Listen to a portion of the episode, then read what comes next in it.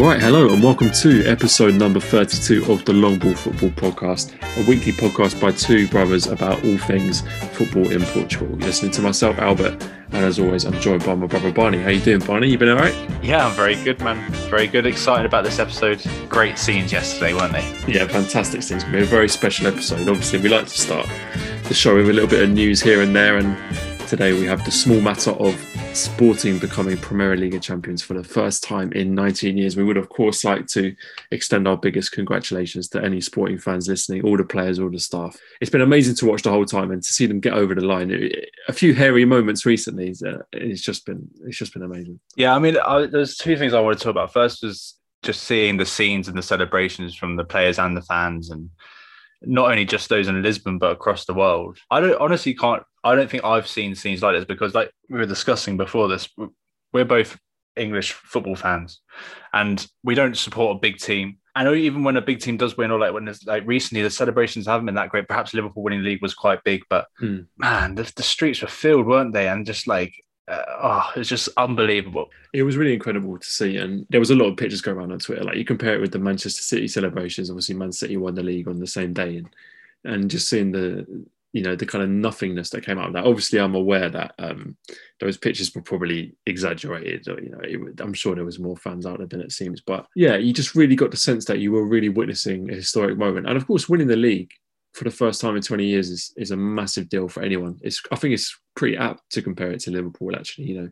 obviously they went 30 years without winning the league, even even longer. But yeah, just an incredible moment. I mean, there were so many things I love about the ceremony. So many funny moments. I think that when the players came out one by one to collect their medals, some absolutely brilliant moments. The best ones for me, Bruno Tabata, right, who's allegedly injured and out for the rest of the season, comes out doing a fucking backflip to collect his medal. I'm looking at that going, this guy's got to be careful.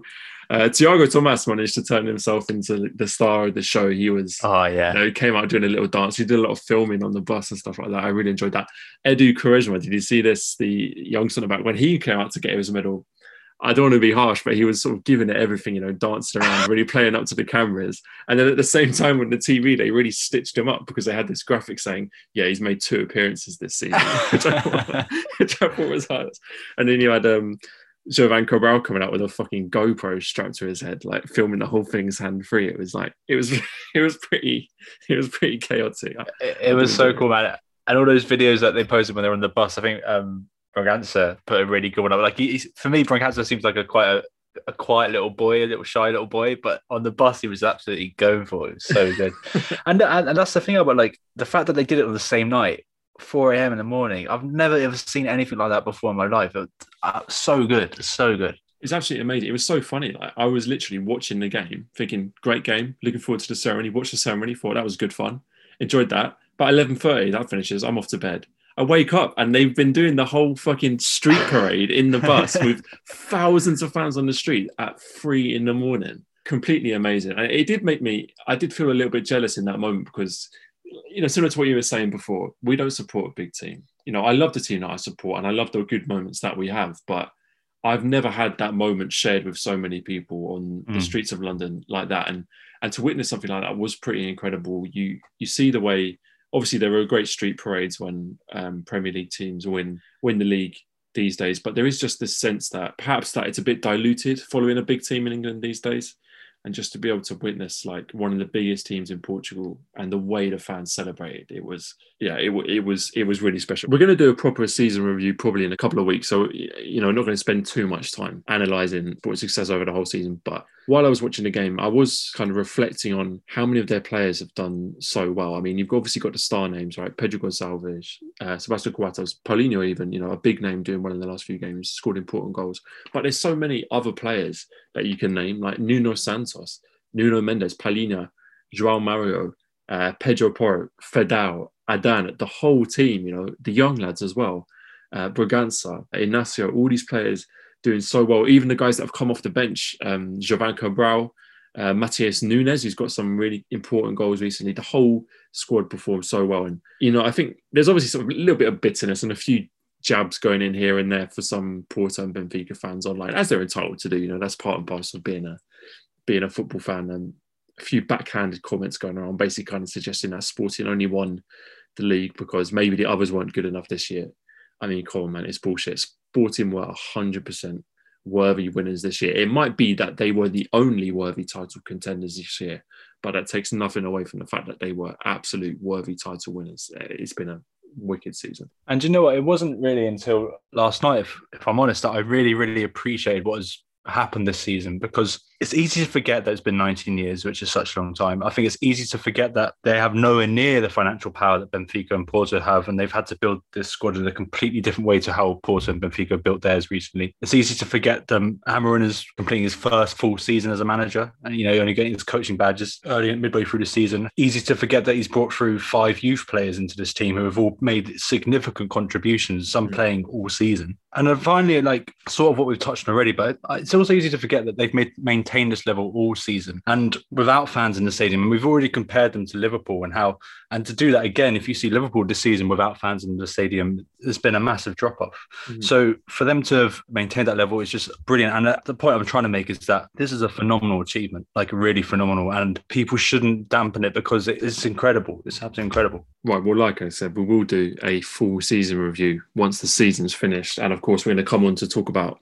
uh, the game itself in just a moment. But there is more news in the world of Portuguese football. However, one story that we did want to touch on was the announcement from the Paços de Ferreira president that manager Pepa will be leaving the club at the end of the season. Now, there's no confirmation of where he'll be headed yet, but it is widely believed that he will be off to Guimarães to be the new Vitória manager. Uh, it's an interesting one, Barney. If that was to come about, what, what would you make of that move? Well, I think it's not make no bones about. It. We both have quite a soft spot for Paços Ferreira, don't we? And then mm, definitely them getting to Europe, I think part of me would have liked to have seen them lead them in Europa Conference League. But however, and this comes to no surprise to our listeners as well, we have an even bigger spot for Vitória Guimarães. so for me, I, I, think it's a good fit, you know. And in terms of what Pep has done with Paços this season, and, and in terms of what Vitória need, I mean, the attacking players of Paços have been the standout players, haven't they, this season? They've really caught the headlines. Um, Luther Singh, Bruno Costa, Helder Ferreira.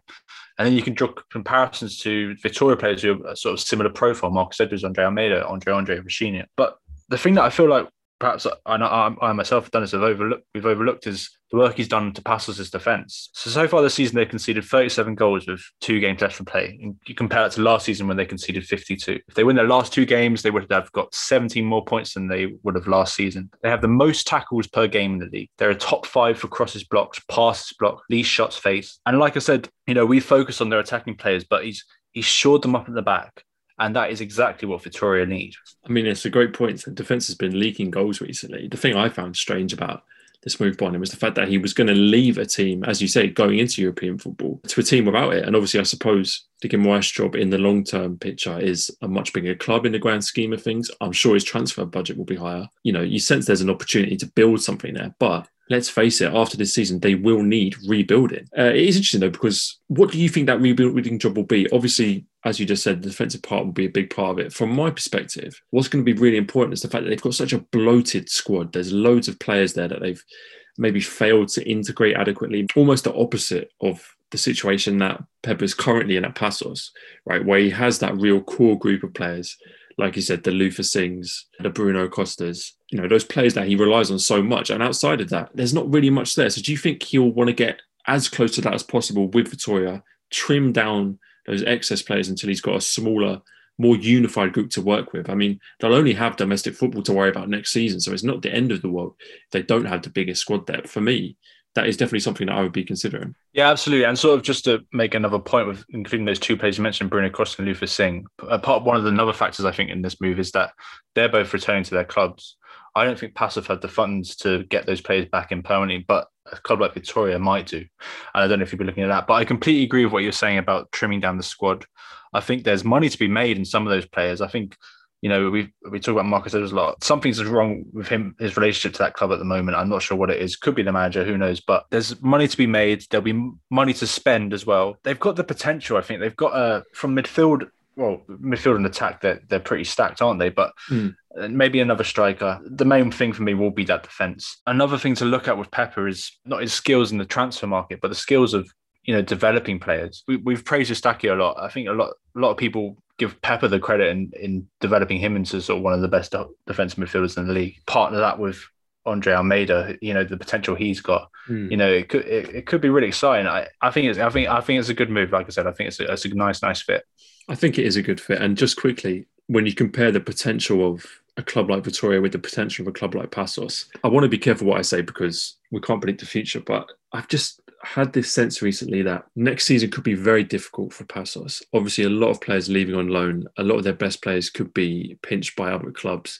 You sense, and I don't want to be too harsh, but you sense that there could be a danger of them doing a Rio Ave next season, you know? And perhaps when you look at the two clubs, perhaps Paços' ceiling is where they currently are in terms of being able to get a unified group together, whereas Vitória's ceiling is is much higher than than where they are. So there is a yeah, like you said, there's there's a real job to be done there, and, and there's real opportunities if he's given the time uh, and the backing to do so. That's the thing with Vitória, they're out, isn't it? I think what we've seen this season is managers aren't given time; they're, they're going to be quite quick to make a change. So if that if things do start badly and perhaps he gets the boot midway through the season, that could be quite detrimental. Uh, but I, am positive still. I, I, am excited to see what happens. Yeah, definitely. We'll keep an eye on that one as it progresses. Obviously, nothing's signed yet, so we'll see where he does uh, end up. Lastly, before we move on and we get into this week's games, we should just touch on one last bit of news that it's a story that we've discussed quite a few times in recent episodes, uh, whereby a couple of managers have recently been given touchline bans for their actions and comments against referees, something that we were calling for, most notably after Sergio Conceição was pretty out of order at the end of their 1 1 draw with Rennes against the referee. Initially, he was given a 21 day ban, which would have seen him unavailable until the last day of the season. Now, that ban has since been rescinded, however, which, in my opinion, pretty much undermines the whole message of why he was banned in the first place. But even more bizarrely than that, Ruben Amorim himself was given a ban for some comments he made against the ref six months ago, and Petit, the manager of BSAD, was in a similar situation, being given a retrospective ban. I think even both of those have been rescinded after they were given in the first place. The whole thing has just been a spectacular example of incompetence. It's been handled so badly. I don't know how you can expect to give a clear message to these managers about not disrespecting referees when the way they're enforcing the rules is just so poor. The only thing that, that's positive from this, and sorry that this is a bit like hard, but is that Conceição was wearing his armband in the last game. that's all they've got out of it. I, I, I don't think he's going to change his ways. But and then yeah, you talked about the the, the length of time it get it takes them to get to decisions, but then for Conceição it was almost instant. I mean, it just it, it's not fair if you're if you're banning a manager instantly and then you're banning a manager seven months down the line when there could be different games at important moments. Um, yeah, it's it's it's stupid. That's it. Well, of course, more disappointing than those uh, touchline bans, and probably the most disappointing bit of legislation dished out by the Portuguese league this season also came this week, uh, and this was in response to a game last year where Moussa Marega was subject to racist abuse from fans at a Vitória de Guimarães game it's taken, I think, over a year for uh, a response to be made. And that response was that Vitória de Guimarães would have to play three games behind closed doors, two of which were already going to be behind closed doors anyway because of the pandemic. The punishment is disgraceful. I think whoever's been involved in making that decision should be embarrassed. The whole situation is a real, real black mark on Portuguese football. I mean, we weren't doing this podcast at the time. I do remember the game happening, and I remember mm. the scenes. They were really unsavoury. Moussa Marega was clearly very distressed, and rather than having the support of of his teammates, his colleagues on the pitch, the staff, the refs, uh, he was pretty much held back from leaving the pitch and forced to play on. The whole thing was really, really badly dealt with at the time. I think if you're going to say anything, maybe at least people learn from that situation retrospectively. But this ruling that came out recently just adds another awful mistake to a list of long running mistakes in this in this whole saga. I just personally I can't believe that the league has, has, has dealt with this so badly. You couldn't handle it any worse, in my opinion. I, I completely agree with you. It's an absolute disgrace, and like you just, it's just beggars belief in it that you just think if, if those people sitting around that table who would have been like, right, we're going to ban the fans for three games, and not one of them to say, oh, there's two games where the fans aren't in there anyway. It's just like, how how can that happen? How can that happen? It's, it's so so ridiculous. Yeah, you know, at a time when racism in football and racism in society is such a big topic anyway, the fact that this has been handled so badly is is is, is really disappointing. I have just realised, Barney, before we do move on, I know I said that was going to be the last bit of news, but there was a last minute bit of breaking news in Portuguese football today, and that is the news that the Champions League final looks set to be held in the Estadio de Dragão in Porto. This was after uh, obviously two English teams, Chelsea, Man City, qualified. This the final was meant to be held in Turkey. Turkey, of course, is having a very tough time with coronavirus. Originally, the plan was to bring it back to Wembley. Obviously, two English clubs, it makes sense to have it in England. I think those talks went really badly. So the second option was Porto. It looks like it's going ahead. And do you know what, Albert? I, something that I find really hard is seeing um I, I, people. I went to Porto for my honeymoon. I've been there several times. My favorite place in the world. Seeing the pictures of fans, and there's a very specific picture that I have in mind. They're sort of on this ledge overlooking the the river, Hmm. and just down from there, there's a there's a, a wine bar. That's the my mine and my wife's place. That's where we go. It's Mhm. very hard to get a seat. I mean, last time we were there. I'm so I'm not gonna tell people the name of it. No, but it just breaks my heart because I want to go there. I want to be there so bad. I, right Yeah, now. yeah. I mean, I'll be whatever happens. I, anyone who's in Porto, I'm gonna be jealous. I think uh, it's a great, it's a, it's a beautiful city, man. I'd be, I'd love to go to go to the Champions League final. It'd be great, but yeah. also I'm incredibly jealous. Well, I know that a lot of Portuguese people are a bit trepidatious. Obviously, the idea in these times of a load of football fans coming from England over over to Portugal with, you know, potentially carrying a virus, stuff like that. There's a lot of trepidation. I did enjoy uh, one comment that I saw on Reddit from a Portuguese football fan who said, "Well, look, at least if if uh, two clubs from England have to come over, it's the two clubs who got no fans." Just a bit of English football banter for you there. I don't need I don't need any messages from Chelsea fans. It's just a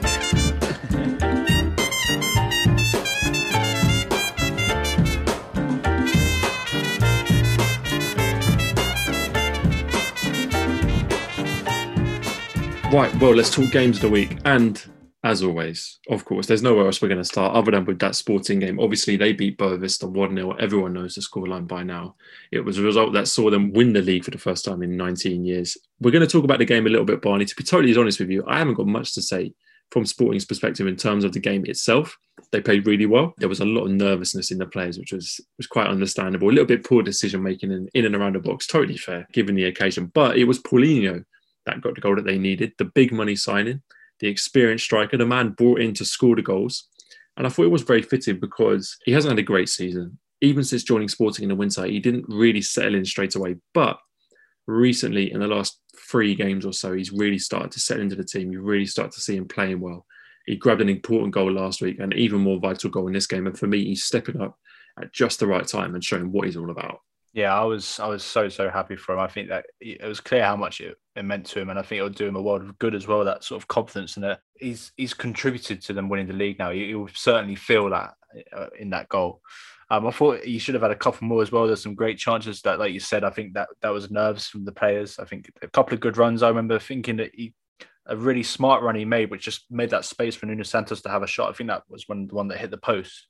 So yeah, I think uh, it was good for him. I mean, there was there was lots of other nice moments I thought. But I thought Nuno Mendes, you know, sort of the golden boy of the season, he was fantastic. A brilliant display from him. I mean, I was gutted for Pedro Porro when he got injured and he had to come off. That was that was horrible to see. But then I equally like the fact that João Piero came on and put a shift in. You know, that was that, that was nice. Uh, no, yeah, I was I was surprised to see quite how gutted Porro was. I mean, I was really worried when he was so in tears. I thought, you know, what if this is a really serious injury? What if it rules him out of, of the Euros or something like that? Because you Mm. know, in the game itself, obviously you want to be involved, but he's been involved the whole season. You know, I'm I'm not sure why he would have been so distraught just for that. So we'll, we'll obviously hope that uh, the injury is not too bad.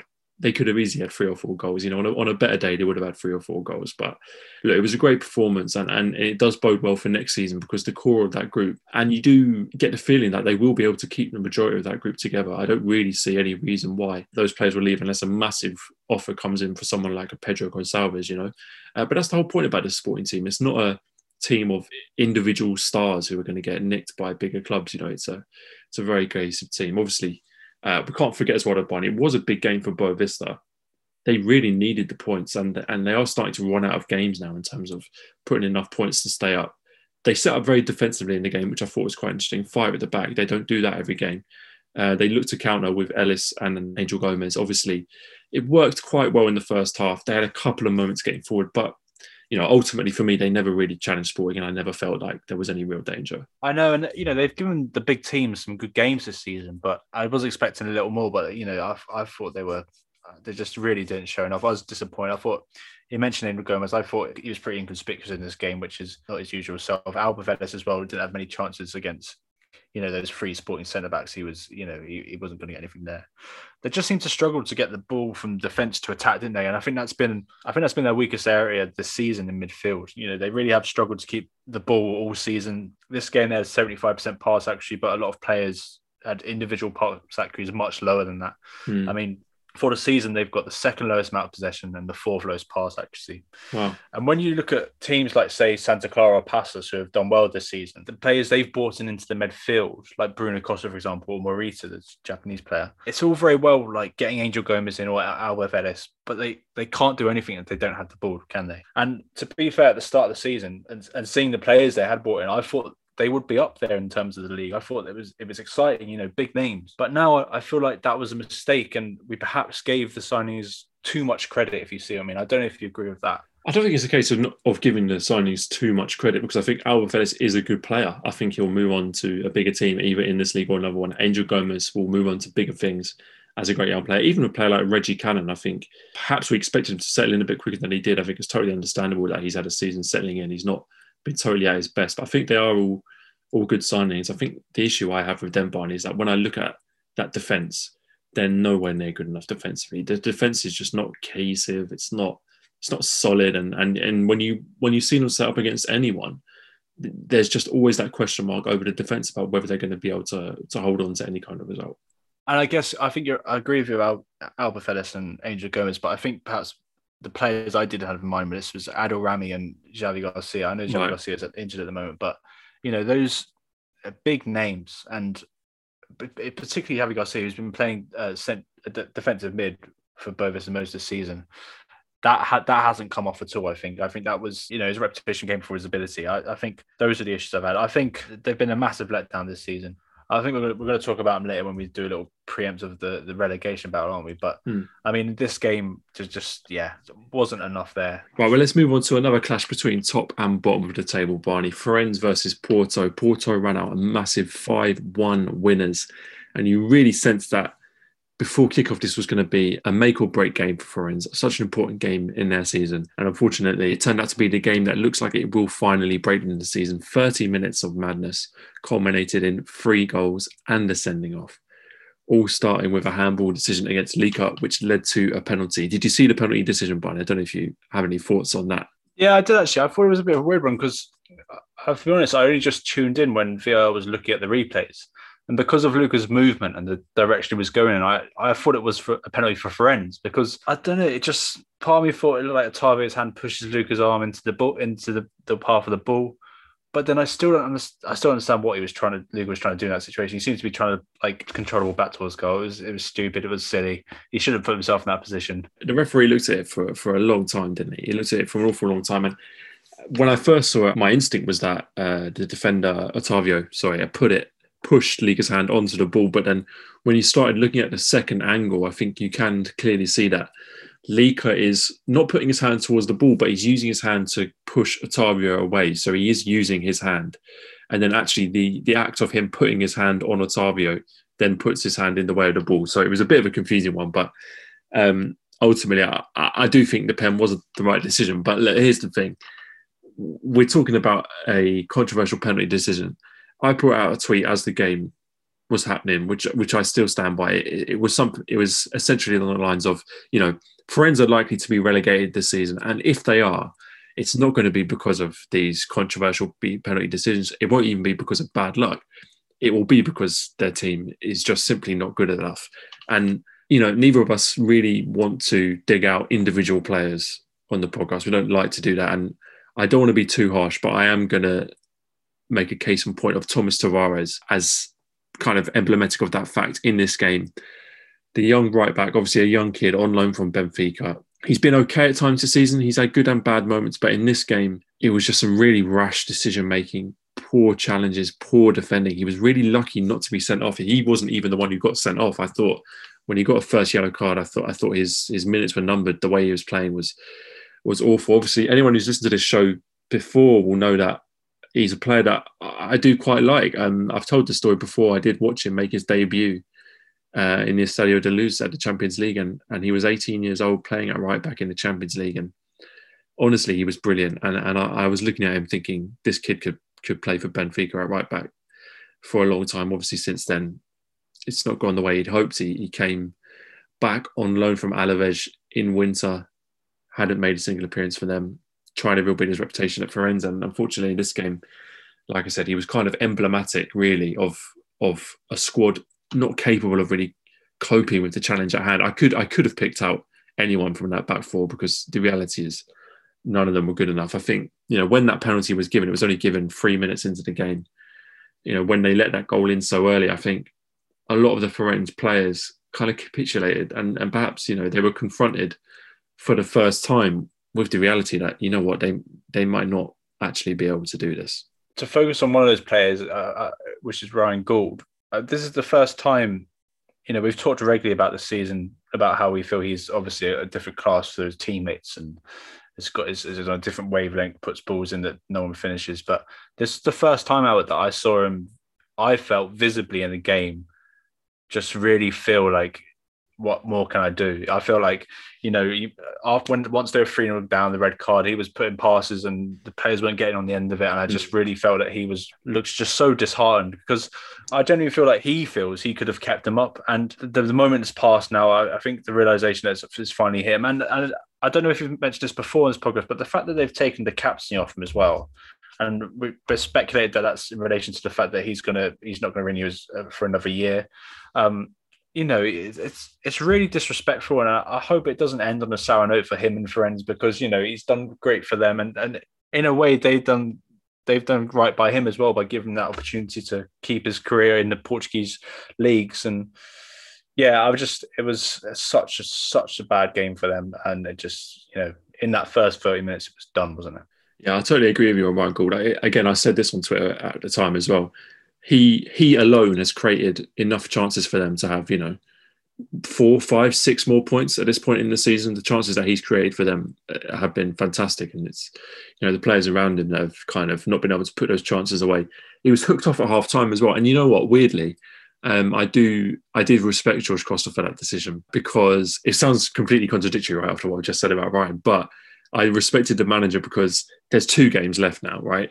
There's no point making meaningless gestures by keeping your best players going on when you're 10 men down, 3 0 uh, down against Porto. And, oh, maybe we can get something out of the game. No, you know, this is it, right? This is it. There's not 10 games left where they're going, oh, maybe we can pick, you know, the three points we need up, the five points we need up at some point in the season. This is it. There are two games left. They have to win those games. And so I did respect him because, you know, Ryan Gauld was on a yellow. He, he could have been suspended if he picked up another one. It was the right call to bring off. And I did respect Jorge Costa for that. And, you know, there was one moment for Farense, wasn't there? I think they were 2 0 down. Pedro Enriquez went through on goal. This is when they stood 11 players on the pitch. He had a really good chance one on one to score. He missed it and Porto went up the other end and made it 3 0. But ultimately, for Farense, it was a disastrous performance at just the wrong time in the season. Yeah, and I think Pedro Henrique, you mentioned there, I think he's done that all season. He, he hasn't yeah. put away enough goals. I mean, I, I'm not expecting him to get you know 10 15 goals a season but there's been important moments in games where he hasn't been able to put the ball in the back of the net for Porto Barney it's obviously easy to get the impression that they won the game based on Farense's weaknesses but let's not take anything away from what I thought was really high level finishing we saw throughout the game from Martinez. He got a good goal coming on in place of Marega, and particularly Taremi. You know, let's not forget the importance of this game as well to them to bounce back from the 1 1 Clasico draw. You know, they're still fighting for second place Champions League football, you know, despite obviously the title being wrapped up at this point. There is, you know, they do just want to make sure that they get that automatic Champions League spot wrapped up. So it's important for them to put games like this to bed. Well, absolutely. And uh, for me, this is apart from their two games at the beginning of the season, but apart from that, this is the, the most dominant I've seen Porto be in this league since as far as I can remember. And I, I wonder if it's due to just them having been in Europe because I think in Europe that's certainly where we've seen the best of them. But the other factor I think is who you mentioned, Tony Martinez, and the effect he has on his team. Because you know we spoke last week about well, I spoke how I feel like he deserved a run in this team, and the stats are starting to show the effect he has on this Porto team. If, if, you look at Porto's XG for the season, they've consistently outscored their expected goals, if you see what I mean, but not to the extent when Tony Martinez has played.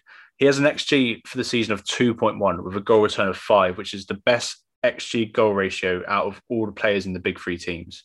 I mean, his goal in this game I thought was ridiculous. I thought the reaction and the instinct to, to hit the ball when he did was brilliant.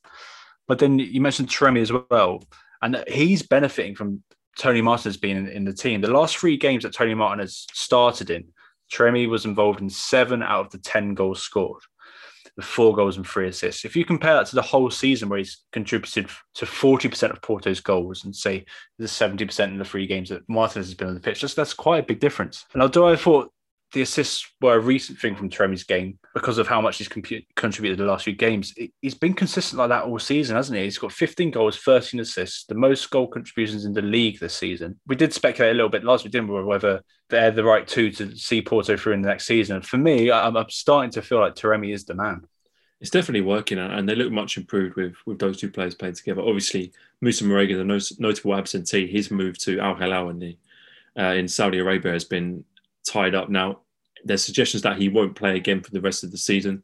Uh, suggestions that he announced that move unauthorized by Porto, so they're a bit disappointed with that. It's good to know that they've got two strikers on the books who are more than capable of putting the ball in the back of the net. Another one player I just wanted to look on as look at as well was uh, João Mario, who got run at right back, which mm. I think he deserved after his cameo in the Clásico. He looked, he looked good when he came on that game. Perhaps the more interesting question is what's going on with Sanusi because I thought last week that he was being rested for games, but now it looks like it's he was drops because he was on the bench for this game. There was sort of no reason to put Manafá at left back if Sanusi's available. And in dropping him, you have to play your best right back at left back and then bring in a midfielder at right back. And with Mario, it's interesting because how his opportunities come about in the starting 11 because you know we've seen Diogo Gonçalves do the same with Benfica in a way like a midfielder being reverted to a sort of more defensive thing and I, I think in this league against certain opposition, perhaps like Farense, you could, you can definitely afford to play, you know, a young midfielder in defence. But do you see his future at Porto in this position? Because you know, he put in a, a really good attacking display. I think uh, albeit with 10 men from this game. You know, two shots from right back, one on target, six dribbles. He had 93.1% pass accuracy. But personally, it, uh, it still flummoxed me, Albert, that, you know, we haven't seen Carrasco. We, we haven't seen much of Nanu, both players who are more comfortable at right back. But like I said, you can afford to give these youngsters an opportunity who are perhaps traditionally more attacking players in defence in this league. Yeah, I don't mind it, but I think he would be a bit wasted at fullback. I think he could do a job definitely, but like I said, I think his his talents mean that he deserves to play further forward. I mean, it was a really, really well taken goal that he scored in the game. I think he's got so much talent. Sure, he, he, he could function there, but I would love to see him further up the pitch because I just think he'll be much more valuable to the team and and you know it'll be better for him. That's the type of player that he is. That's you know that's where he wants to be in and around the goals, in and around the assists. You know. That's what actually why I thought that was quite effective in him playing right back is because he he regularly got himself up the pitch, didn't he? You know, he was that overload. He was the the extra man out they could switch the ball to, and I, and in that sense it did work well. I mean, I, I also think you know for a, a player like João Mario who is not teenager, is he? He's like 21, I think that's right. Having that um, flexibility and the positions he can play will benefit him in terms of getting more opportunities in this team. But no, I'm, I'm a fan of him. I, would like to see if, I'd like to see a bit more of him. Well, Porto four points clear of Benfica, obviously with two games to play. Porto's next two games, Rio Ave at home, B Sad away. So you know they're looking comfortable to secure that second definite Champions League spot. Benfica Barney, we're going to move on to their game. They beat CD Nacional 3 1 during the week. Don't let that result fool you though, because Benfica were absolutely terrible. Two goals from Gonçalo Ramos and a very, very fortunate own goal were enough to save them from a very embarrassing result. But up until Ramos came into the game about 75 minutes in, they were so poor. Improved slightly in the second half when JJ brought on some of the more regular starters, but the first half was some of the worst football Benfica have played all season, or at least the worst I've seen them play. Big changes made to that starting 11 for the game. I don't know what you made of that. It seemed like a big mistake to me. Yeah, I think you got it absolutely wrong. I mean, I think you could also say it was a little disrespectful because he brought in those fringe players, and they are decent players, but players he he himself hasn't trusted this season, and you know they weren't good enough this game, which was a real shame. I know we've called for in the past for these players to feature more, and I and I stand by that. I think they should have been given more minutes throughout the season as a whole. But to make such a, a sweeping changes to the starting eleven is, is a big call. I mean, Pedrinho getting his opportunity to play alongside say Weigl and Pizzi or Weigl and Taarabt in a in the new three four three system would have been a much better opportunity for him rather than coming into this sort of makeshift midfield four. I, I, I, don't understand why he made so many changes. I, I know there are a fair few games in a short amount of time, but you know you can rotate your players in a smarter way and, make few changes here and there. I mean, do, do you think that's fair, Albert? Because I think these players who came in should have been able to deliver, or, or was JJ right to give them this opportunity and they just let them down? I, I, I don't know. I think it was just a case of mismanagement. It was too many at once, you know, and you know, I, I specifically have been a champ, champion of uh, and Chiquinho. I think they've been underused and underrated this season. But the team as a whole looks so lost. There were way too many changes. You know, they looked like what they were, a team that had never played together before, you know. And there were a lot of players on that pitch who haven't had many minutes this season. They're obviously going to be rusty. And you can argue that, in my opinion, there has been mismanagement of some of the fringe players at Benfica. Their confidence must be you know, rock bottom after the way some of them have been treated. The only exception, of course, seems to be the young kid Gonçalo Ramos, who fair play to him. Lots of people have been calling for him to play. Uh, he's done really well in the B team. He scored 11 goals in 11 games. He took his chance when he came on in this, two really well taken goals. And interestingly, when you compare his two finishes with someone like Seferovic, who he was the one who took the shot that was then deflected in by the Nacional defender. You know, he's capable of missing an easy chance. When you compare him to Gonçalo Ramos, Gonçalo Ramos looks excellent. Oh man, I, I tell you what, his first goal, I, the way he just dropped off, it, it, might have looked simple, but just how he slowed down at the perfect time. The defender didn't have him in his eye line, and he just edged off, and Darwin was able to stop him through. I think we've talked a lot about the Benfica strike situation, what's going to happen in the future. I think the fact he was well, it was great. He was given opportunity, and the fact he delivered once again. You know, I, I hope I hope we see a bit more. And I also think Darwin deserves some credit as well because he caused a lot of problems when he came on on that left hand side. Interesting, he's only one of two players this season to get two assists after coming on as a sub. Lucas Piazon being the other one for Braga. Mm. And with Darwin sort of popping up with the assists, working that left channel, do you think if they do settle on this three four three, which they've sort of reverted to in the second half of this game? Do you see Darwin as one of those wide attacking players? Do you think that could work? Yeah, maybe. I mean, it's funny. It reminded me of, of the Darwin we had at the beginning of the season because you remember at the beginning of the season he was getting assists left, right, and centre. That's what he was doing. He wasn't scoring big numbers of goals, but he was assisting other players. I don't know if it works, then great, go for it. But I'm sure he has aspirations to play through the middle, and I'm sure he was signed as a striker to play down the middle. So I would like to see him do well there at some point. But you know, if it ain't broke, don't fix it. And, and if Gonçalo Ramos is doing well and scoring goals, I, I would have him playing. I want to give a little bit of credit to Nacional. Obviously, they didn't get the result in the end. Their performance in the first half, I thought, was pretty good. They looked to hit Benfica on the break, which they did. Brayan Riascos, particularly on the left wing, he ran Gilberto absolutely ragged in that first half. Gilberto, one of the worst right back displays I think we've seen in the league all season. The less said about that, the better. I'll move on swiftly. The problem was that obviously for Nacional, they just couldn't sustain the level of performance for the whole game. And, you know, that's just been their story for the whole season.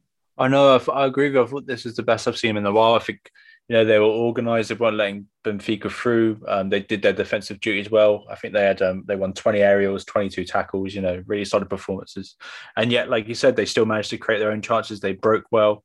Uh, Riascos and Mendes, I thought were, were, good outlets when they did get the ball. But yeah, the defenders. I think you know the, the, threat from set pieces was what was so impressive with this game. I think uh, their centre backs Julio Cesar and Pedro had four shots, two in target between them.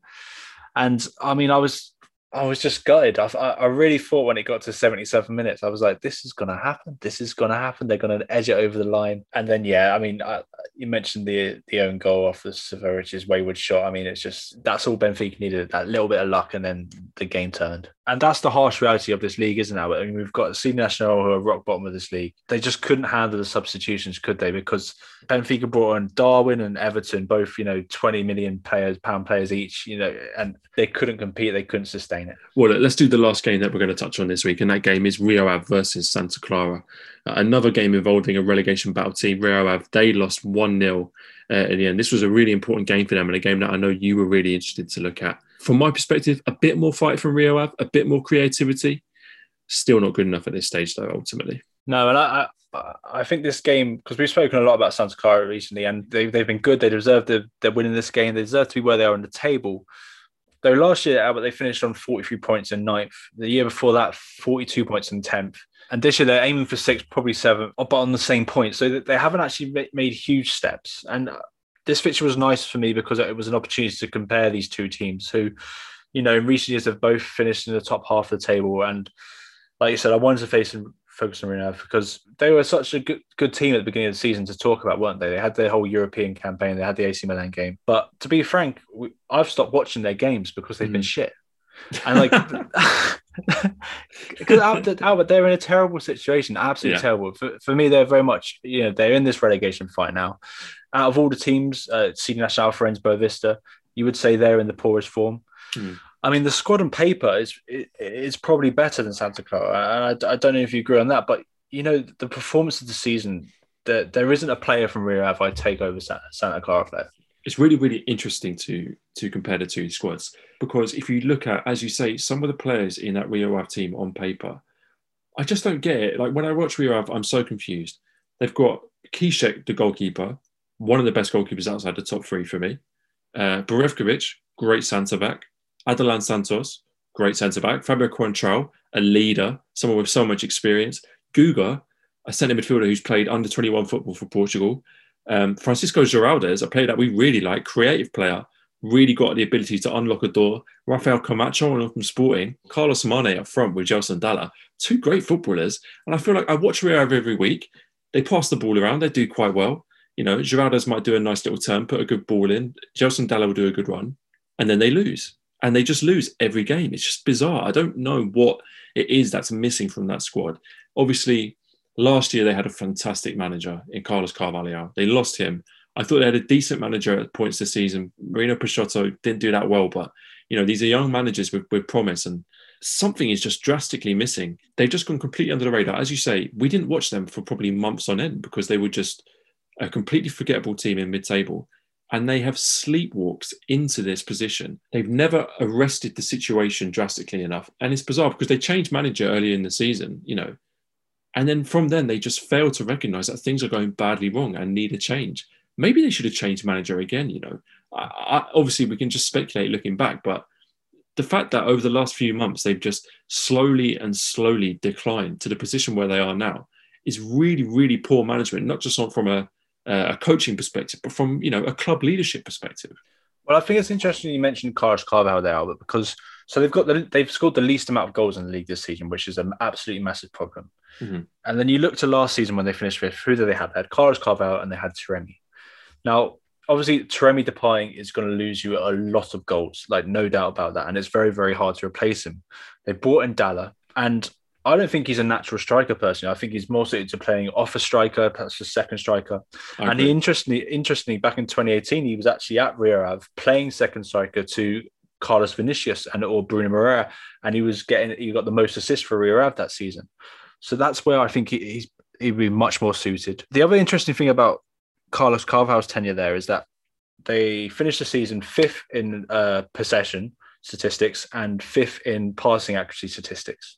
Now, what surprises me is that this season, despite the, the position they're in the table, they are currently fifth in possession statistics and they're currently fifth in passing accuracy statistics.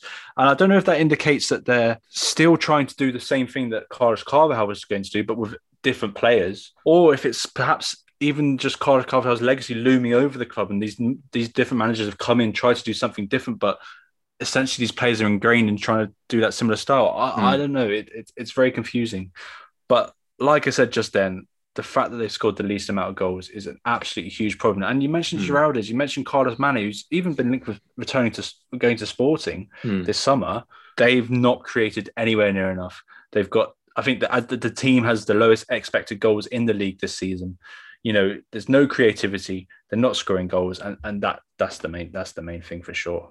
Before we wrap up, I wanted to bring another um, XG statistic to the table Okay. Um, which have you heard of avoided goals? It's a new one. This is like the opposite of expected goals from goalkeepers.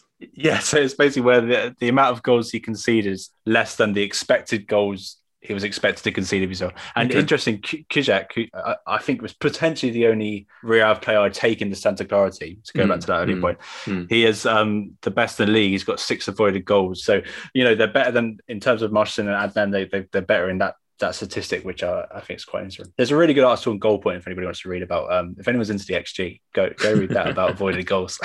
Ollie will put that on Twitter if anybody wants to read that. Yeah, no, he's a great goalkeeper. I really, I really rate him. I think we're quite lucky in this league that there's plenty of good goalkeepers up and down the league at all levels. Really, I think you said it last week. The only team without a good goalkeeper really is uh, is CD Nacional. Well, we're going to sum up the bottom half of the table in a second, aren't we? Because you know you, you put it so well. They have uh, Rio have absolutely sleptwalked their way into this relegation battle, and I, I think they're in real trouble.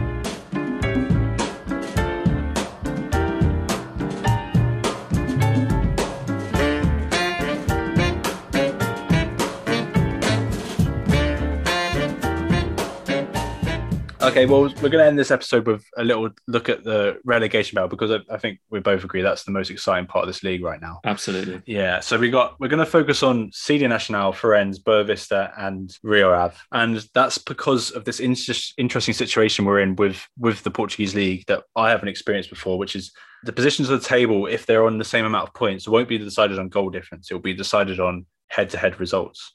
So if you look at Portimonense, Famalicão, and Maritimo, they're all six points above Farense, who are in the relegation spot. And if there was a six-point swing and Farense were to end on the same points of either of those three teams, Farense's head-to-head with all those teams means Farense would still stay in the second relegation spot, if you see what I mean. And perhaps the most cruel one out of that is Maritimo because Farense won 2-1 at home, but Maritimo won 1 0 at home when they were at home. So that away goal to Maritimo means that they would still finish above them. It's very, of course, it's very confusing. and of course, all three of the all three of them could finish in the relegation playoff spot. But to focus on these four teams is the one because they're the ones that are. Yeah, and also we're pointing out that Maritimo in 14th are on 34 points. They're three points ahead of Rio Ave in 15 points. They're four points clear of even a relegation playoff and six points clear of automatic relegation with two games left. So, you know, at this point, it, it's fair to assume that uh, Maritimo are pretty safe. Let's start from the bottom up, Barney. Let's start with an easy one. Uh, CD Nacional. Their next two games, Famalicão away and Rio Ave at home. They're six points from safety. They're five points from the relegation playoff. They have to win both games and rely on two other teams losing both games to even have a chance of staying up at this point in the nicest possible way. I think we're assuming that their season's over from this point looking at those games, apart from Boavista, I would say they've got the easiest running if you think about form as well. Now, we've also got to include Rio Ave in this little bit of discussion because they're obviously playing them on the last day of the season, Rio Ave versus CD Nacional. And it's most interesting because I think we can assume Rio Ave are going to lose against Porto, who are they playing? Who they're playing before CD Nacional. And if CD Nacional were to beat Famalicão, it would be a three points difference between the 2 mm-hmm. Now, this is where it comes down to head to head again because if CD Nacional win against Rio Ave because they drew early nil nil early in the season. CD Nacional would be beating Rio Ave on head to head, and there you go, Rio Ave relegated. That's the fascinating situation now. I, I really hope happens. Barney's cracked the code. He's found a way for CD Nacional to stay up. Get him on the phone to the CD Nacional manager. He's found a way. Well, look, in all seriousness, no, it's going to take a lot for them to stay up. The, the situation you described is incredibly complicated. It relies on so many variables all falling into place uh, I think you know the point is at this point they are at the bottom for the reason. You know, they've got Famalicão next. Famalicão are a strong team. They're away to Famalicão. I'm not sure they get a result out of that. And even Rio Ave at the end of the season, even though Rio Ave in bad form, CD Nacional are not really much better. So, yeah, from my perspective, there's not really much hope for them, unfortunately. Farense, on the other hand, though, there's much more to play for for Farense. Their next two games, Tondela at home and then Santa Clara away on the last day of the season. They're three points from safety only two points from the playoff relegation spot. Much more for them to play off. Obviously, very damaging result against Porto. You know, not just in terms of scoreline, but also in the manner of the performance. They need to get their heads sorted, Barney. They need to get their act together because they're not quite out of this yet. There's a massive game at home for them next weekend. that game at home to Tondela is huge. I mean, they've had must-win games for the last few weeks now, but this one really is a must-win game. If ever there was a must-win game, it's this one at home against Tondela. Yeah, they'll have to get their heads up after that heavy loss to Porto, won't they? And but Tondela have shown their frailties this season. I think there is an opportunity there. And then you got Santa Clara last day of the season. You could say, you know, Santa Clara could be on the beach. You know, they've done what they've needed to do this season. But then, like I said earlier, Boavista is running with Portimonense and Gil Vicente. That that is the easiest one for me. I think uh, are, you know, we talked about them a few a month or two ago when they were in a good bit of form, but they've dropped off a bit. They, they haven't they haven't won recently. Gil Vicente as well, another team that a very hit and miss throughout the season. But this battle between Farense and Boavista, sorry to go back to the head to head, but I, I'm, I'm loving this new system because Farense Farense have beaten Boavista twice, so that puts them in a very strong position if they end up on equal points. It puts them they got that advantage, and so that's that glimmer of hope for me for Farense is that they they could hold on to that. But you know, I, I would rather Boavista is running on this one. Yeah, no, it's a great point. And as you say, Boavista's next two games, Portimonense at home at the weekend, Gil Vicente away at the end of the season. I'm totally with you. Of these four teams getting relegated, that is the easiest one. And Portimonense have been good recently, definitely not unbeatable. And Gil Vicente are neither here nor there, really. That said, Boavista themselves have not been totally convincing recently. Obviously, the loss to Sporting the other day was understandable, but also recently failing to take chances against teams like Tondela, where they got a draw. They also lost to Maritimo a few weeks back. You know, yeah. that suggests that they're not totally convincing ahead of these two games, which are massive for them. Um, so there is still a question mark over them. They have got an easier run in, but it's definitely not a done job for them. I mentioned about Boavista on the previous quarter how I, I I still didn't fancy them for the playoff game if, if they were to finish in that position. I think you could say the same for all four of these teams, Albert. I, I, I don't know if Rio have got that bit more quality in the squad, but you know, with teams like Farense and CD Nacional, who they've shown me this season that they sort of deserve to be in those relegation spots. Yeah, well, the last team, of course, Barney Rio have their next two games, as you mentioned, at home at the weekend to Porto, very tough game, and then last day of the season away at CD Nacional. They're currently safe by one point, but I do really worry about them. Not only is that game against Porto really tough, you know, a game you'd be really surprised if they got anything out of, but as we've alluded to, their form suggests that they just cannot put a win together for love nor money. Their last six games, four draws, two losses, no sign of them beating the teams in and around them with recent results, uh, including a loss to Santa Clara, draw with Portimonense, lost to Maritimo recently. They haven't won a game since a 2 0 victory over Farense a few weeks ago. They've got one win in 15 games. And I think at the moment you have to say, barring a drastic shift in form, they're in very big trouble. Yeah, and I would be gutted if they got relegated, to be honest, because I, am a big fan of so many of those players but then also part of me feels like they sort of deserve it. And the drama of the fact that they were a penalty kick away from being in the Europa League and then being relegated to Liga Pro, I mean, that would be one hell of a story. That would be absolutely shocking. Well, look, I'm going to give you my final prediction, Barney. I think of the games left, I think Boavista will get the one win that they need. I think that would be away to Gil Vicente on the last day. I think Rio Ave will get one point away at Nacional on the last day, and they will be, therefore, the team playing uh, in that relegation playoff. I think Farense possibly could get one win or maybe a draw in both games, but I think ultimately, personally, my prediction is that they will stay in the second relegation spot. I think I agree with most of those uh, predictions, Al. But I think the only thing I, I, want is that drama of the the CD Nacional Rio game last year of season. I want that, like, if it's one one and CD Nacional just know that one goal would keep them up. That would be so good. I've got no idea what I'm going to do on that Sunday, last day of the season, when I'm trying to watch nine games happening simultaneously. It's going to be an absolute nightmare. Well, look, just to quickly run you through that again. Nacional, I play Famalicão at the weekend and Rio Ave on the last day. Farense, Tondela at the weekend and Santa Clara. Boavista are playing Porto Portimonense and then Gil Vicente. And Rio Ave are playing Porto and then Nacional. Barney, I don't know if you realised, but this will be our last show before the season is over. I know, man. It's gonna it's gonna be intense. I'm looking. I'm really looking forward to it. I think it's gonna be a fantastic last game of the season. And you know, look, this league, Santa Clara. We mentioned Santa Clara. They've only just got themselves like they're only a couple of points out of this scrap. That's mm. what's been so brilliant, man. Teams from fucking sixth downwards, are, you know, aren't haven't been safe all season. It's been it's been so good to watch. It's been an absolute roller coaster. The season as a whole has been fantastic. The next time we speak to you guys, the listeners, the season will be over. The relegation battle will be decided. We'll just have the relegation playoff to worry about, and who knows where we're going to be. Well, look, we're going to wrap things up for today. It's been a fantastic season, and there's still plenty of drama left. So make sure you don't miss out on these last two games of the season. There's still so much to be decided. Uh, if you've enjoyed listening, you could leave us a little review on Apple Podcasts or recommend our podcast to a friend who you think might enjoy listening. If you want to get in contact with the show, you can find us on Twitter at Longball Football, or you can email us at longballfootball at gmail.com. But that just leaves me to say thank you very much for listening, and we'll see you next week. Yeah, see you next week.